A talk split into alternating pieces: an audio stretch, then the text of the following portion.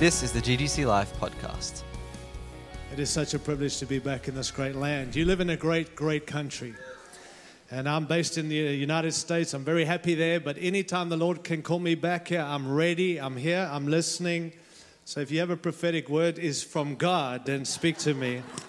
But it's great, great just to be with you. And I'm so grateful just for the partnership that we do have with this church. I love this family, the Nakotras. They're an awesome, awesome family, as I'm sure you know. And we're just super grateful for their partnership, but also they're, they're carrying the, the responsibility that they carry. Obviously, here, you guys as a local church carry great responsibility in Sydney and beyond. You hosting our Equip. You just heard about that, so I hope you're coming to. It's one thing to host it, but we do want to thank you for hosting it and just being that church that carries responsibility. Um, we just love the friendship and partnership. And I am super excited just to be standing here this morning in your new building. It's, every time I come here, you're in another facility. I'm, I'm hoping this is it for a season, but it's a beautiful, beautiful place. Well done to you guys, being brave in a shutdown, lockdown, stepping out in faith. When everyone was kind of closing down, you guys stepped into what God had. And I know it's a big deal. I know you still got to see the breakthrough that God's promised, but well done. I just want to commend you for staying big uh, staying focused. I'm sure this crazy season has shaken so many things in us, but well done to you who've stayed the course, who still love Jesus, serving Jesus, and have come back to the things that really matter. And I really want to commend you. You know, in my nation, the United States of America, 35,000 churches shut down in COVID and have never opened again and will not open again. 35,000, that is troubling. And uh, we can obviously share on why we think that has happened and why it happens. But I want to tell you, the people who focus on what God's called them to have stayed the course and have walked through. And it's not been an easy time for anyone, no one. And I love that we've, many people have said we've all been in the same storm. And I want to say, no, no, same storm, but we've been in different boats. It's not a one size fits all. We've all faced, this has been a global thing that we've been through, but we've all been in different boats and had to adjust our own individual lives and local churches in according to what's happened. And I want to say well done for the adjustments that you've made. I hope you've made them because God is moving us into greater things. And we need the church back on track, staying the course that God has us to. If you've got a Bible, I'm going to ask you please to turn in it to the First Thessalonians. Isn't it amazing that Leo picked up in second chapter? I'll go to the first chapter. Uh, First Thessalonians chapter 1. And you know, I, I stood on these shores of your great nation in 2020, January, February of 2020. I preached uh, here in Sydney, I preached in Adelaide, I preached in Tasmania, I preached in Melbourne. I kind of did the rounds around the, US, uh, the Australia, and I preached, and I, and I, I don't know if any of you ever remember this, but I spoke this thing of, I believe that 2020 is going to be a season of release. And then I, flew, I went all over Australia prophesying a season of release. And then I landed back on the shores of the US and the whole world shut down. Literally shut down a week later. And some of those who listened texted me and said, Hey, Tyron, how's that release looking? And I was like, Well, I've never claimed to be a prophet, so there you go. But I want to tell you, looking back, 2020 was a season of release. I certainly never saw this coming, but what I do believe is that God released us from things in order to release us into greater things. And while it's been the most difficult season of my life personally and our ministry, my ministry is to travel, to go. I was stuck in our great nation of the United States. I'm sure you've heard all about our problems because you know everything about America as I speak to you Aussies. And I've been here for a day and a half and I've watched your news, and you talk more about us than we talk about us. So just so you know, you know about our problems. And I've been stuck in that nation and I've been looking around going, Lord, get me out of this nation. Let me get back to the nations. But in it all, God has been awesome. God has done things. God's revealed things. God's shaken things. And, and shaking reveals what we are anchored to. Nobody likes shaking, but shaking is necessary because it reveals what we are anchored to. And I believe that we've had some revelation of what the church globally has been functioning in and maybe doing because every other church is doing it. But God, in a sense, has shaken things up to bring us back to releasing us from things that are not from Him in order to release us into greater things. And I trust that you believe that. And I want to say that this moment that we've been in has not paused this mission that we've been on. God never stopped what He was doing. Maybe if we're bold enough to acknowledge, God stopped perhaps or paused some of what we were doing in order to remind us again of what He is doing. And also to remind us that apart from Him, we cannot do anything. We all claim that, and then we were forced to acknowledge that without Him, we cannot do anything. And that's a good place to be, friends, because that's where God wants us to stay. And, and I want to just challenge us this morning and say that we cannot be nostalgic for a season that no longer exists. I listen, and, and people still talk about if only, and we look back to going to pre COVID in 2019. And, and I want to tell you, there is no season like that. We are in a season, and God is moving, and God's doing stuff. And maybe it's been difficult. Maybe we've lost some. Maybe people have left. Maybe people moved on. Maybe you've lost your job. I, I, I don't want to be insensitive this morning, but you cannot long for what no longer exists. and I don't believe God sent COVID. And if you do, you're wrong, but we can still be friends. But I do believe God allowed COVID. And I tell you, I know how He allowed it because it happened. And God has taken this to reveal some things. And while a lot of bad stuff's happened, there's a lot of good. And now we got to contend for what God's saying to us now. And we're going to come back to what really matters, friends.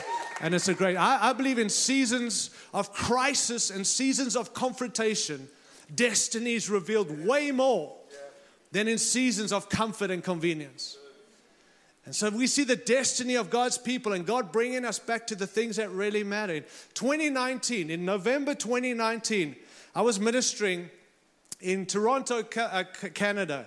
And we had an equip there, uh, like for all the East Coast churches in, in Canada came together. NCMI was hosting an equip, and, and I really was stirred by God to preach on prayer. We need to pray more. It's amazing how people began to add prayer meetings to what they were doing rather than, or tag them on to what they were doing. They were no longer essential. People got, the church got so busy being the church, doing their stuff, that we didn't really need to pray anymore. Isn't that amazing? Now everyone's praying again, thank God. And I was stirred to say we need to get back to praying and not adding and tagging on prayer meetings, but prayer is essential. It's clearly in scripture, and prayer is weakness leaning on omnipotence. And so, in a great nation that I live, America, prayer was like a tag on, and most people are oh, we too busy to pray. That's the pastors used to tell me that in America when we planted that church. No, people are too busy to pray, and look at our nation. We got to pray. And so I began to preach on prayer. And one of the prophetic guys on our team who was there, a guy named Ken Grenfell, who, who lives in uh, uh, Virginia in the United States, he's on our team, he's a, pro- a prophet. And he, at that meeting, came to me afterwards and, and he said he actually had a dream that night before. And he dreamt that he was in this vehicle, and it was the, the vehicle was full of people, and he was driving to a prayer meeting that NCMI was hosting. And he said, and he got to the prayer meeting and he dropped everybody else out of the vehicle and let them all get into the prayer meeting. And he went to park the vehicle and he got out the vehicle and he started walking to the prayer meeting. And then he forgot his Bible and his notes that he had prepared for preaching. And so he went back to the vehicle to get his Bible and his notes, but the vehicle was gone. It disappeared. And so he was devastated, not that the vehicle was gone, but because his notes were gone and his Bible. And so he turned around to walk back to the prayer meeting. And there on the sidewalk, in the gutter on the sidewalk of the car park, he found his Bible, but his notes were gone. And as he walked to the prayer meeting, we all walked out and said, Where you been? What's happening? And, and this is what he said November 2019. Okay, this is before any of this COVID stuff and shutdown happened. And he said this I believe my interpretation of the dream is this that that uh, the, the vehicle represents the church or ministry. It disappeared. I mean, you would stone someone who said that in 2019. And I didn't even figure what he was saying. But he said, But I believe God's saying this next season's going to require his people to come back to prayer because I was on the way to a prayer meeting and to the Word of God because it's only the Word of God that I found in the sidewalk, not my notes or my preaching notes. And so there I was like, great word, it confirmed my thing on prayer, let's get back to prayer. And then shutdown happened and took me, forgive me, I'm a slow learner. Like a year later, I realized, hang on, he told us that this thing was going to get shut down and closed. And so I phoned this guy, Ken, and I said, dude, did you know that we were going to get shut down? And fortunately, he's an honest prophet and said, no, I had no idea. But in a sense, God was saying, the vehicle you have will be closed, disappear, taken for a season. But coming out of this, you need to come back to my word and come back to prayer. And that sounds so obvious. And I'm just telling you, God is about leaning on Him and His Word, looking to what God says. And when you read the Word of God, friends, it's not just the promises of God. You can't just read the Word as the promises of God. The Word of God reveals the plans and purposes of God. And what God has allowed to happen is bring us back to His plan and His purpose. Many are the plans of a man's heart but it's the purposes of God that prevail. And so we look at the word. I'm not coming with good ideas this morning. I've got some ideas, they haven't worked. I've got some suggestions that I knew before COVID that haven't worked. But the Word of God is what we're coming back to and saying the Word of God only. It doesn't matter who likes it or dislikes it. God's not watching over what I say. Forgive me, even what the prophets say. He's watching over His Word to see His Word fulfilled. And we've got to come back to being radically Word based, not cultural relevance not what did we learn from others, not what is everyone else doing. What has God told us to do? Stick to the God's plan if we're going to walk in the purposes of God.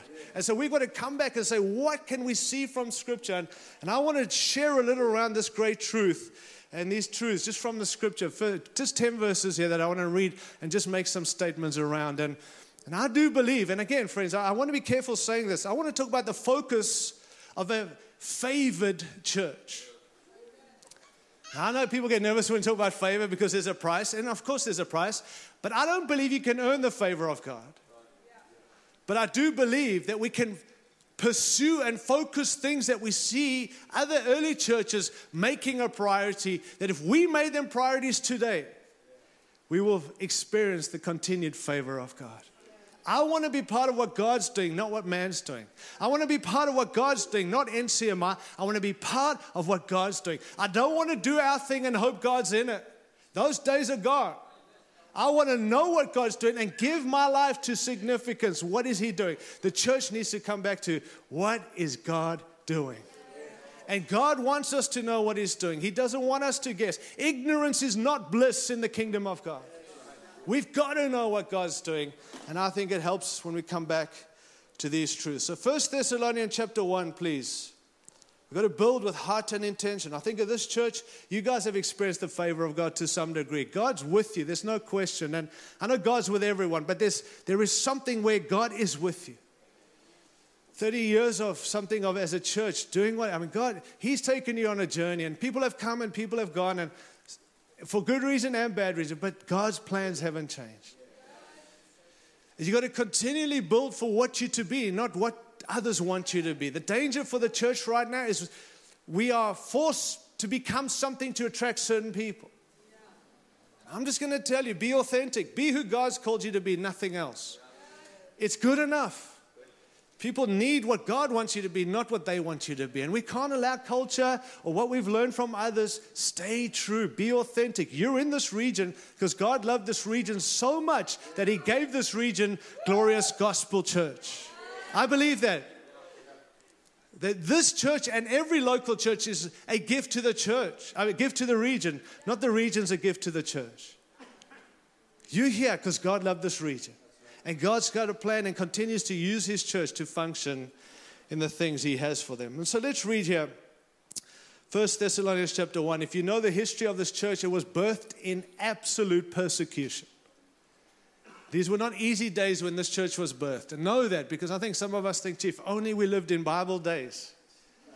Like, I wish I lived in those days. Do you really? They were so much easier in those days. Is that so? Have you ever read the Bible? It was not easier, my friends. It, it was difficult. They were locked up, persecuted, imprisoned for doing what we're doing right now. Not just for a season, always. They were stoned, they were persecuted, they were killed. They were de- Don't think if only I lived in the Bible days. We live today.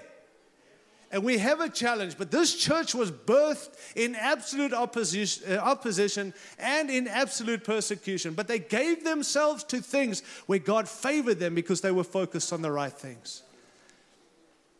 In 1 Thessalonians chapter 1, verse 1, it says, Paul, Silas, and Timothy to the church of the Thessalonians in God the Father and the Lord Jesus Christ. Grace and peace to you. We always thank God for all of you, mentioning you in our prayers. Verse 3 We continually remember that our God and Father, your work produced by faith, your labor prompted by love, and your endurance inspired by hope in the Lord Jesus Christ.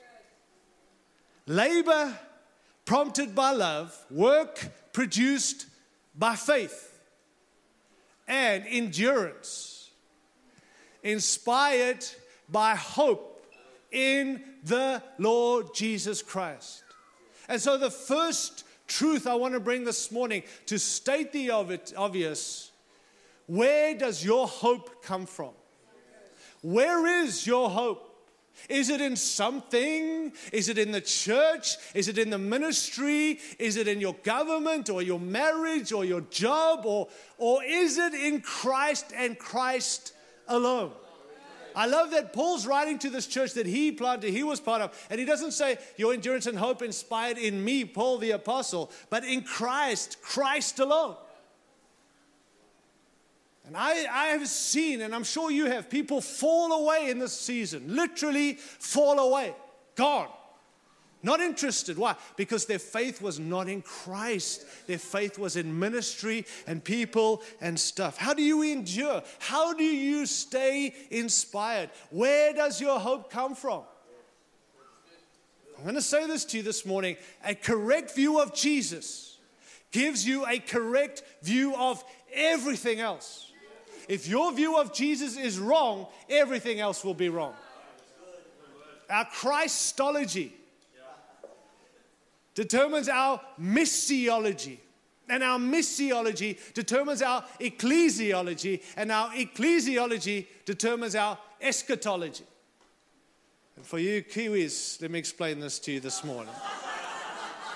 Sorry, just got to help the Kiwis out. They don't know what I'm talking about. So I'm just joking. But Basically, what I'm saying is that our revelation of Jesus determines our mission here on earth.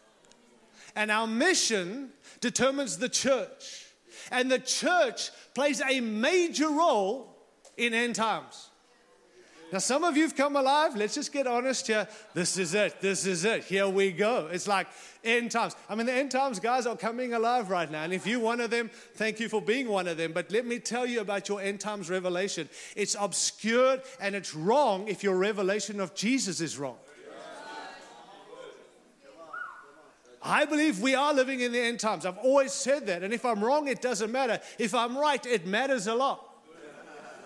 We're 2,000 years closer than Paul was in saying that Jesus will come back when the time is right. But know this our revelation of Him plays a major role. It's not the Antichrist that brings the end. It's not the vaccine or the non-vaccine. It's not your government. It's not your people. I'm not. I know that I'm stepping on it, but all the stuff. It's not the mark of the beast. None of that brings the end.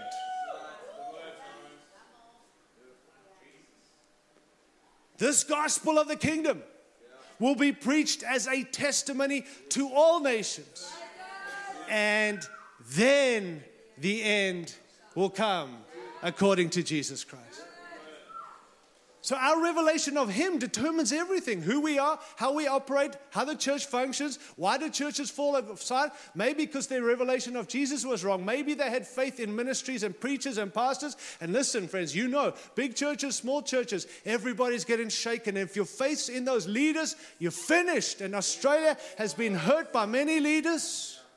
And I'm not pointing fingers at those leaders, I'm pointing fingers at the people to say, don't have your faith in a man or a ministry, only in Jesus Christ. uh, Leon read Colossians chapter 1 already, and, and it says, talks about Jesus. What a, what a great picture of who Jesus is. And it says in Colossians chapter 1 that he will have preeminence, supremacy, first place in everything. Jesus has been given first place in everything. Let me ask you has he got first place in your life? Has he got first place in this church? Does he really carry prominence or does he carry preeminence? My one friend preached a great message in Chicago recently, and he, he differentiated is Jesus ornamental or is Jesus fundamental? Ornamental means we move him around to fit around us because ornaments move. Fundamental means we, fit, we move around to fit around him. I want to suggest that most churches perhaps have Jesus as an ornament somewhere. He gets a mention from time to time, but he better have first place, and that's where our priority has to be. And the shaking we've been through, God has brought Jesus back to the first place in everything. You know, I think COVID 19 has exposed many things in and out of the church, but the church's foundation globally, including here in Australia, the foundation of the church has been exposed. And many churches have been built on ministries and giftings and personalities and all these things rather than on the foundation of Jesus Christ. And I'm convinced and praying and trusting that coming out of this crazy season for whatever lies ahead for us next is that we, the church, have reconnected with our bridegroom king.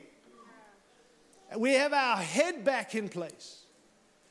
And that we will do more for him out of love and, and than we will out of duty and religion. And we will better represent him to the people around because many people in Australia have tried church, but they haven't tried Jesus because the church has misrepresented Jesus. And that's why the priority is endurance inspired in your hope in Jesus Christ. Jesus is our head, He's the head of the church. And a body without a head is a corpse dead, but with our head in place, we have power and authority and all the things. But many said, Yeah, Jesus is the head, but we're the heart. You're not the heart of the church. He's the head of the church and the heart of the church. We've got to stop misrepresenting him by saying it's our heart. It's his heart, his head, his heart. What's his heart for the people around? Jesus is also the hope, not of the world only, but the hope of the church. He's the head of the church, he's the heart of the church, he's the hope of the church. Christ in us, the hope of glory. Are you with me? The last time I looked, we are simply hands and feet. We all want to be the head or the heart or the hope. We're the hope. The church is the hope. No, Jesus is the hope. If the church is the hope, God help us. But Jesus is the hope through his people. We are his hands and feet. Have you thought about that? I have. Watch this. I'm going to pick up that bottle. But not because my hands and feet say I'm doing it, because my head says I'm going to do it. profound, profound. If you didn't know, my hand didn't do that. My head told my hand what to do. You know why he's misrepresented? Because we're too busy telling him what to do. Or doing our thing, saying, if only I know, I know what Jesus would have done. No, you don't. Do what he did then you'll represent him better. Because we all have a different view of Jesus here this morning. He's, he's all things to all of us. And, and so many of us would say, well, in this culture that we're living in, all the craziness, Jesus would do this, so I'm going to go do this. What would Jesus do? Remember the WWJD? Stop. We would all disagree on what Jesus would do based on our revelation of Jesus. But I want to tell you, we shouldn't know what would Jesus do. What did Jesus do? That's what we need to go and do. Hands and feet to represent him. Australia is ready for Jesus, not for the church, for Jesus. Amen? We are the hands and feet. Verse 4, let's read on. So, priority is Jesus. Secondly, he says, For we know, brothers, loved by God, that he has chosen you. I'm going to just stop and say, You're chosen by God. Your position comes not because you're awesome, not because you're good, not because you're bad. He chose you. And I, I, want to say this to you this morning. I, am sure you've been through some crazy stuff, and maybe you're struggling here and you, you feel like, gee, I've let God down in some of the stuff. Let me just tell you, He chose you, He loves you. He loves you before He chose you. Like, you, you're not loved because you do stuff. I mean, somehow the church has got performance. We're burning out. Because we're so busy performing I'm just telling you, he says loved and chosen. He chose you. He didn't put your hand up and say, Pick me, coach. He said, I'm picking you. The church, this church, and all churches, but I'm talking to you guys this morning, loved and chosen. You loved and chosen. With all your warts and all your dramas and all your issues and all whatever your thing might be, loved and chosen.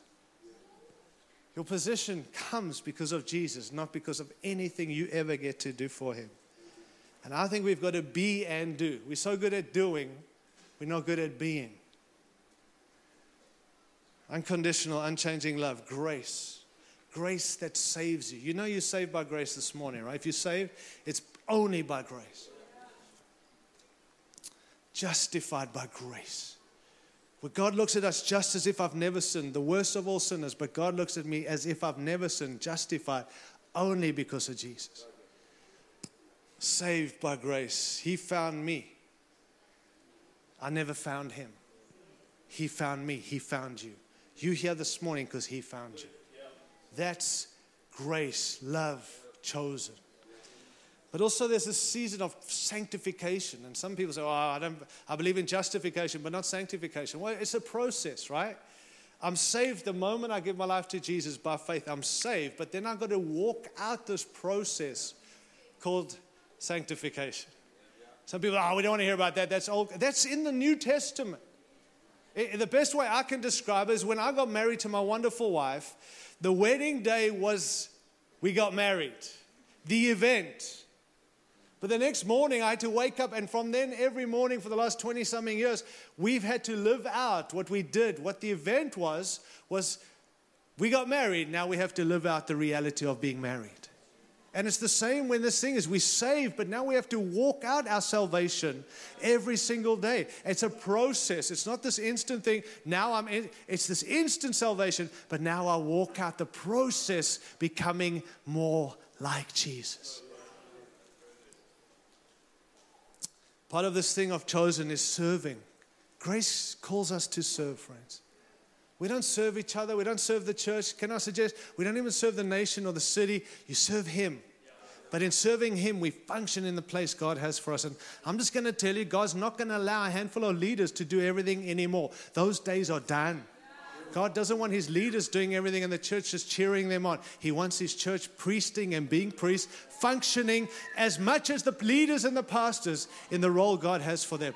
No longer pastors do everything or the team does everything and everyone else cheers them and pays them.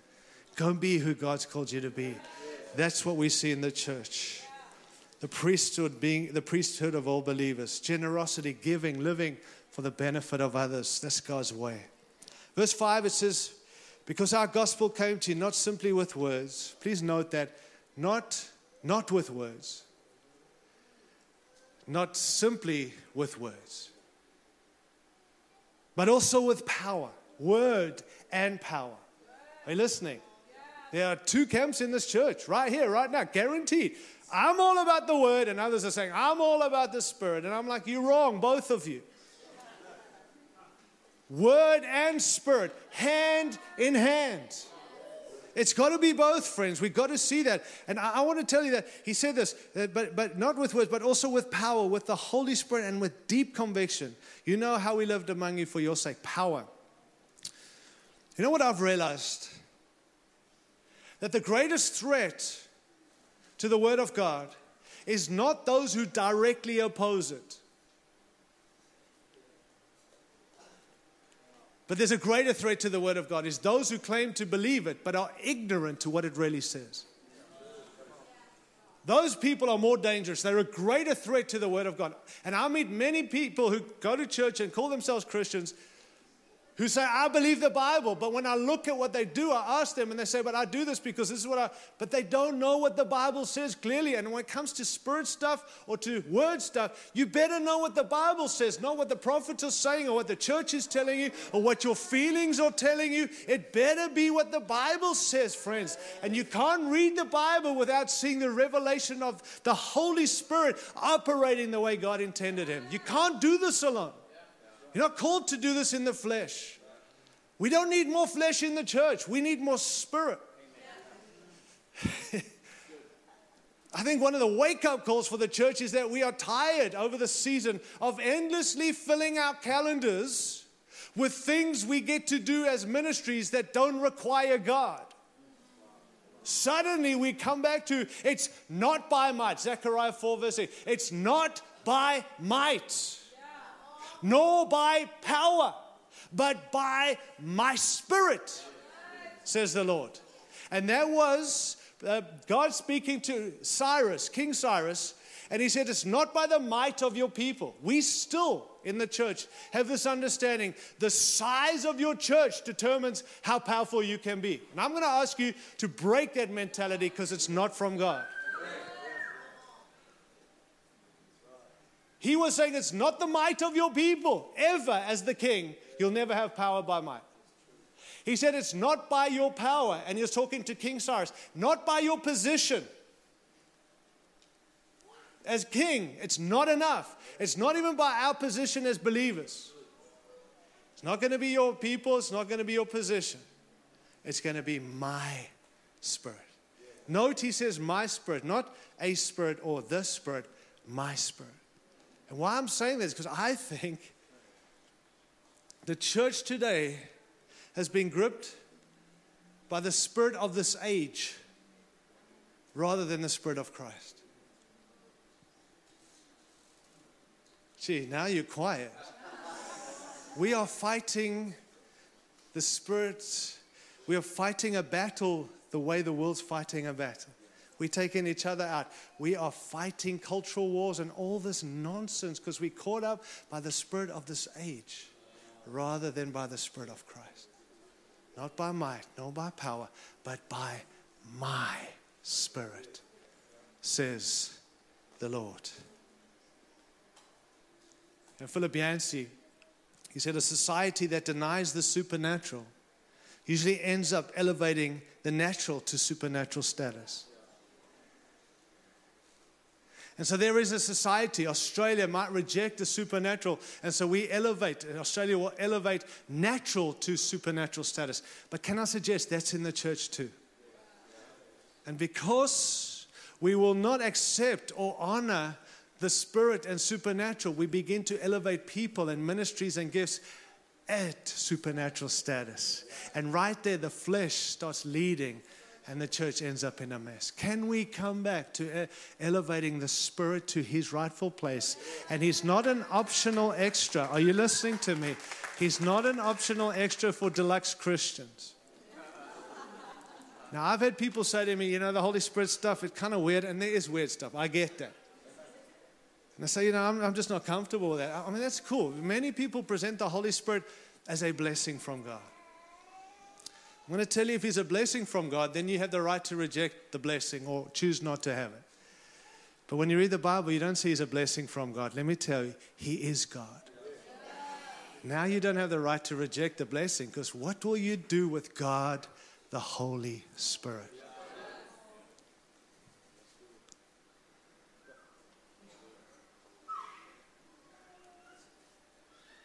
It's troubling if I gave you statistics, and if you come to the equip, I might do that. But of the nation, the nation I live in, with how many believers don't believe the Holy Spirit even exists? He's non existent. And I want to say it's, it's the leader's fault, it's preachers' fault, because they, they don't tr- preach the whole Bible. They reject. They believe God the Father, God the Son, the Spirit stuff, non existent. Now, I want to just tell you this. We need to come back to the Trinity. And we need to understand God the Father, God the Son, God the Someone said this if you try and preach the Trinity or explain the Trinity, you lose your mind. But if you don't speak on the Trinity, you lose your soul. And I don't fully understand the Trinity, but this I know it's not three gods, it's one God, three persons. I, the best way I can describe the Trinity is I, Tyron, I'm a son, I'm a father, and I'm a husband. I'm all three, but I'm one person. and we cannot function fully where God intends us to function, how He wants us to function, through the crazy seasons we will go through, if they don't lean more on the Spirit to be the Spirit, to lead us, to guide us, to take us where God wants us, and to demonstrate to Australia that Jesus Christ is alive and well, not by word, but by power.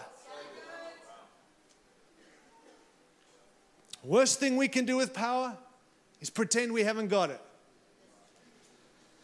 Now, I'm just going to say this there's more biblical backing in the Bible for strange fire than no fire. I don't know what we do with those, but you're going to struggle to find scripture backing no fire. And many of us are more comfortable with no fire. There's no backing for that. The early church walked in power from, Jesus said, wait till you receive power. Are you there, my friends?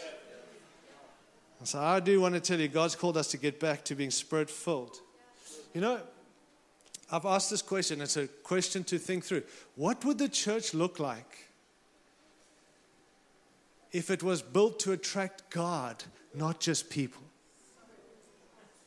Think about that. Now, some have come to you, oh, Darren, God's with us in the old school. That's old covenant. No, I'm not being old covenant. I want to be in the church, part of a church, be the church that attracts God, not people.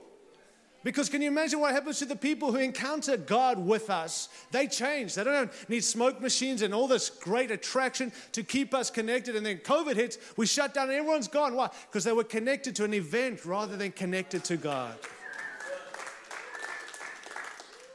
What would the church look like if it was built to attract God, not just me? Can I suggest it would look very different to the church we see across this nation? I'll leave it there. Spirit filled, Spirit moved, Spirit sent, Spirit led. That's what we need, the church. And can I just say this about the Spirit? We don't need to activate Him. Please stop saying that. You're biblically illiterate to say that. Forgive me. You don't have to activate Him. Can I say you don't even have to invite Him? You know what He needs? Simply to be honored. Do you know that the Holy Spirit is grieved when we believe God's word? I mean, when we don't believe God's word.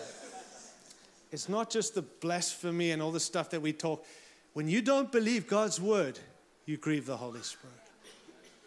When you resist the Spirit's leading, you grieve the Holy Spirit. When you refuse to change, you grieve the Holy Spirit. When we do not put His will above ours, we grieve the Holy Spirit. When He's not welcomed in our lives and in our meetings, He's grieved. When we're embarrassed by Him, He's grieved. When we criticize His servants and speak evil of them, He's grieved. Be careful how you criticize and speak about other people, other leaders, servants. Let God be their judge. Be careful, Aussie. Be careful. You grieve the Holy Spirit. We're landing here, Leo. Verse 6. It's been three years. I don't think, I, and who knows when I leave the shores what happens next. So let's just, sorry, uh, nothing, please, Lord. I got to come back. Verse 6, he says, You became imitators of us and of the Lord in spite of severe suffering. You welcomed the message with joy given by the Holy Spirit. And so you became a model to all the believers in Macedonia and Achaia. You became a pattern, not the pattern, a pattern. Friends, I, I want to tell you it's awesome to read the Bible and to long for those days, but we need to see people being Christians today. We need GGC not to be a perfect people, but a people who truly reflect Jesus. In my nation, it's all about Christian businesses and Christian books and Christian presidents and Christian. We need Christian schools and Christian. We need Christian. And I want to tell you more important than all that, we need Christian Christians. We do. We don't. Like it's so easy to deflect. We need more Christian books and more Christian movies. No, we just need to be more Christian.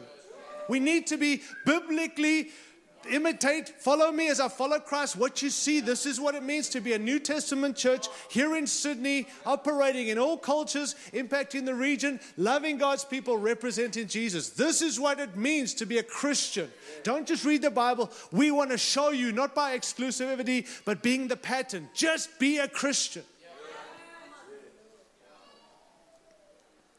Believe God's put you in this church and joined you to this church. If I can step on your toes this morning, because there's some new people I don't know, and I'm just going to ask you this. It's not about where do I fit, it's where has God put you. And that's a big difference.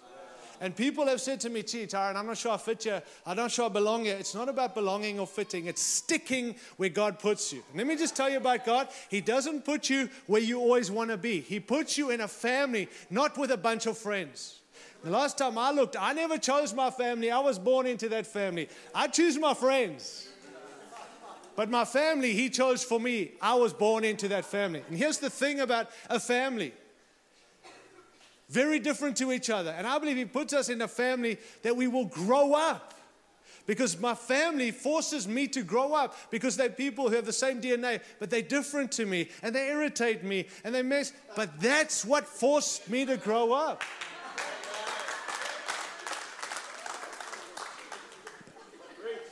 And so I, I, got, I, I get nothing from what I'm saying this morning by saying this.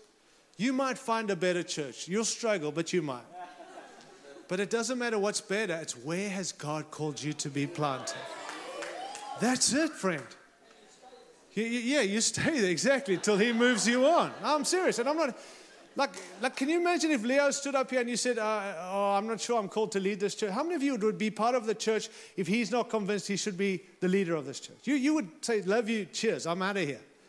Well, I want to say the same should be there for every believer here, that you're here because God's put you here. And listen, maybe it's not your choice. Maybe there's a better church you wish and you're, but it's not about what you want. It's where God puts you. And you get planted in the house, you'll never grow if you're not planted. If you keep uprooting and moving around, and uh, please, friends, I'm not trying to like, twist your uh, rubber arm to stay here. I'm telling you, get planted in the house. Go where God's put you and get involved from day one and see until God moves you on, stay there. But don't look where you belong, look where He's put you. And often He puts you in places you don't belong, but that's why He put you there.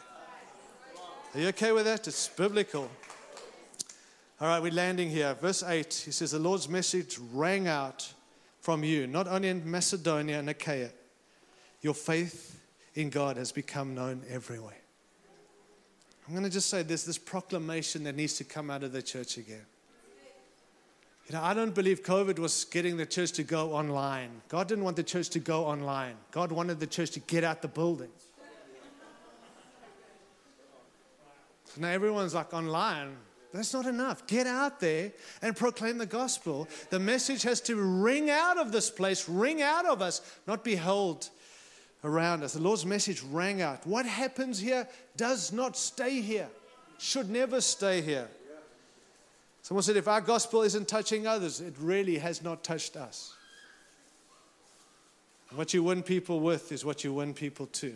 Make sure it's the gospel, the good gospel, the right gospel. And let me step on a couple of toes as I land. Saying, preach the gospel, and if necessary, use words. That's what St. Francis of Assisi said. Preach the word, and if ne- preach the gospel, and if necessary, use words. I know what he was saying, but biblically, he's wrong. Oh, now, well, he. It's kind of like saying, "Hey, take care of the poor, and if necessary, give them something to eat." Give them food. In other words, friends, I understand we've got to live the gospel, but uh, we called to declare the gospel. We called to proclaim the gospel. We called to preach the gospel, not just live it and hope they ask. We called to declare and preach. So go and preach it and go and live it, but don't not preach it. People need food. We've got the good news. It's got to go. Tell, tell it to the world. And we need to be teaching it in the church. And lastly, says, Therefore, we do not need to say anything about it. Verse 9, for they themselves report what kind of reception you gave us. They tell how you turned to God from idols to serve the living and true God, to wait for his Son from heaven, whom he raised from the dead, Jesus, who rescues us from the coming wrath. Perspective. These guys, give your attention to the perspective to wait for the Son from heaven. Eternity. Jesus is coming back. And I think that if a church truly is focused on the return of Jesus, not in a weird way, but understanding there's eternity waiting for us, I think we're going to not play a game, but we're going to get busy with the things God's called us to. I mean, listen, friends, I don't want to fear, scare anyone here. We've seen people literally die like this over this season. And I'm not, I'm not, it's some COVID related, some not. But I'm telling you, life is short. I, I've actually said to the guys, we need to preach every sermon like it's possibly our last, because it could be our last. Not to live in fear, but there's an urgency. And, and it's like the urgency has kicked in for a moment, but I see everyone getting back to some normality again, and suddenly eternity doesn't really matter. Friends, we have to realize we need a biblical perspective. The end is near. And we've got to keep on living for eternity, not just giving all our attention to life here on earth. And I'm convinced that if we live in that space, God favors a church that focus on the return of Jesus, not weirdly not crazy, but no, Jesus. And I believe Jesus is coming back while I'm alive. I believe Jesus will come back while I'm leading NCMI. And he didn't tell me that. And if I'm wrong, it doesn't matter. Right? But if I'm right, it matters. It changes the way I lead, what I say. I'm not trying to impress people. I'm not trying to keep people. I'm just going to tell you what I believe the Lord's saying because the Lord could appear right now. I'm not trying to be weird. Is there that urgency? Do you think beyond? in the daily living. Because a local church has to catch the heartbeat of eternity again. What we do in this life echoes into the next. What we give our attention to, none of it's lost. You have ramifications for eternity. Let's close our eyes. Can I pray? Is that okay?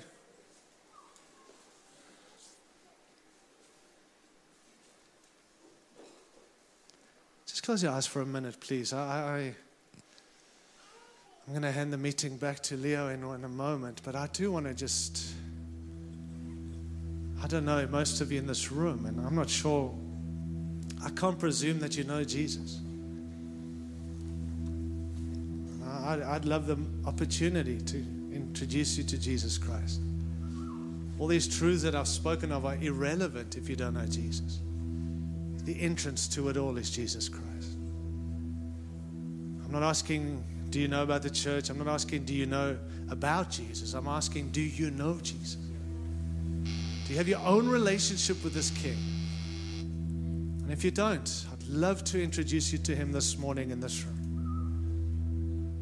So I'm going to ask you, if you don't know Jesus Christ this morning, would you just raise your hand? I'm not going to embarrass you. I just want to introduce you to him. I want to pray for you. I want, I want to include you in this prayer. Is there anyone here who says, Tyron, I need to settle this today?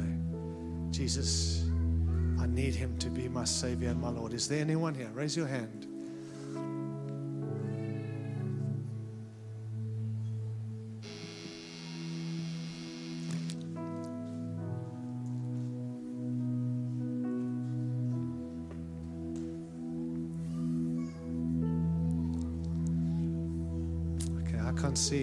But the second thing I would like to ask is this. And I'm really not going to prolong this. I'm just going to ask you to stand. If you need to stand in response to something the Lord's challenged you with this morning, it's just a response. Not, not to get saved, to respond to something where He's challenged and you need to adjust. Would you just stand where you are? Just stand where you are and let the Lord do some dealing with you. This, this is, it's, it's, it's, this is no game anymore, friends. This is serious. Love chosen called. Revelation of Jesus, greater revelation. Holy Spirit, we need that revelation. We need to stop talking about Him and actually honor Him again. Maybe you've had a bad experience. We all have to some degree, but He's God. You can trust Him. What will you do with God, the Holy Spirit? It's the Word of God. Ignorance. Maybe you feel unworthy loved and chosen. It's all done in performance. Let's break that performance mentality this morning. If you're bold enough, those of you standing, would you just raise your hands to your King this morning? And I'm just going to pray a general prayer, but you receive what you need to receive. Just receive where you're at. Receive. He's your Father, He's your King.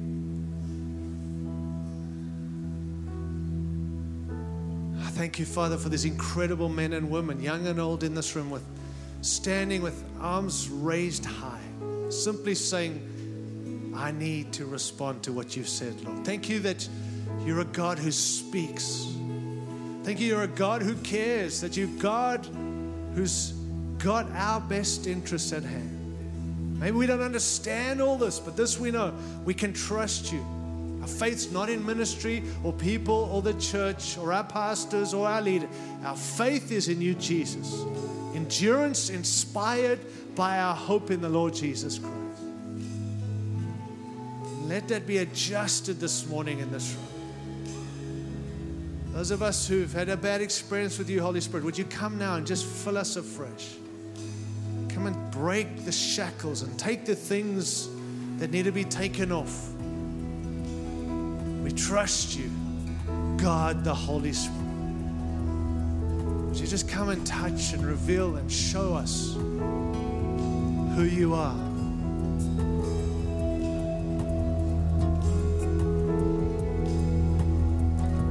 As you fill us afresh this morning, come, Holy Spirit, and fill us. And have your way.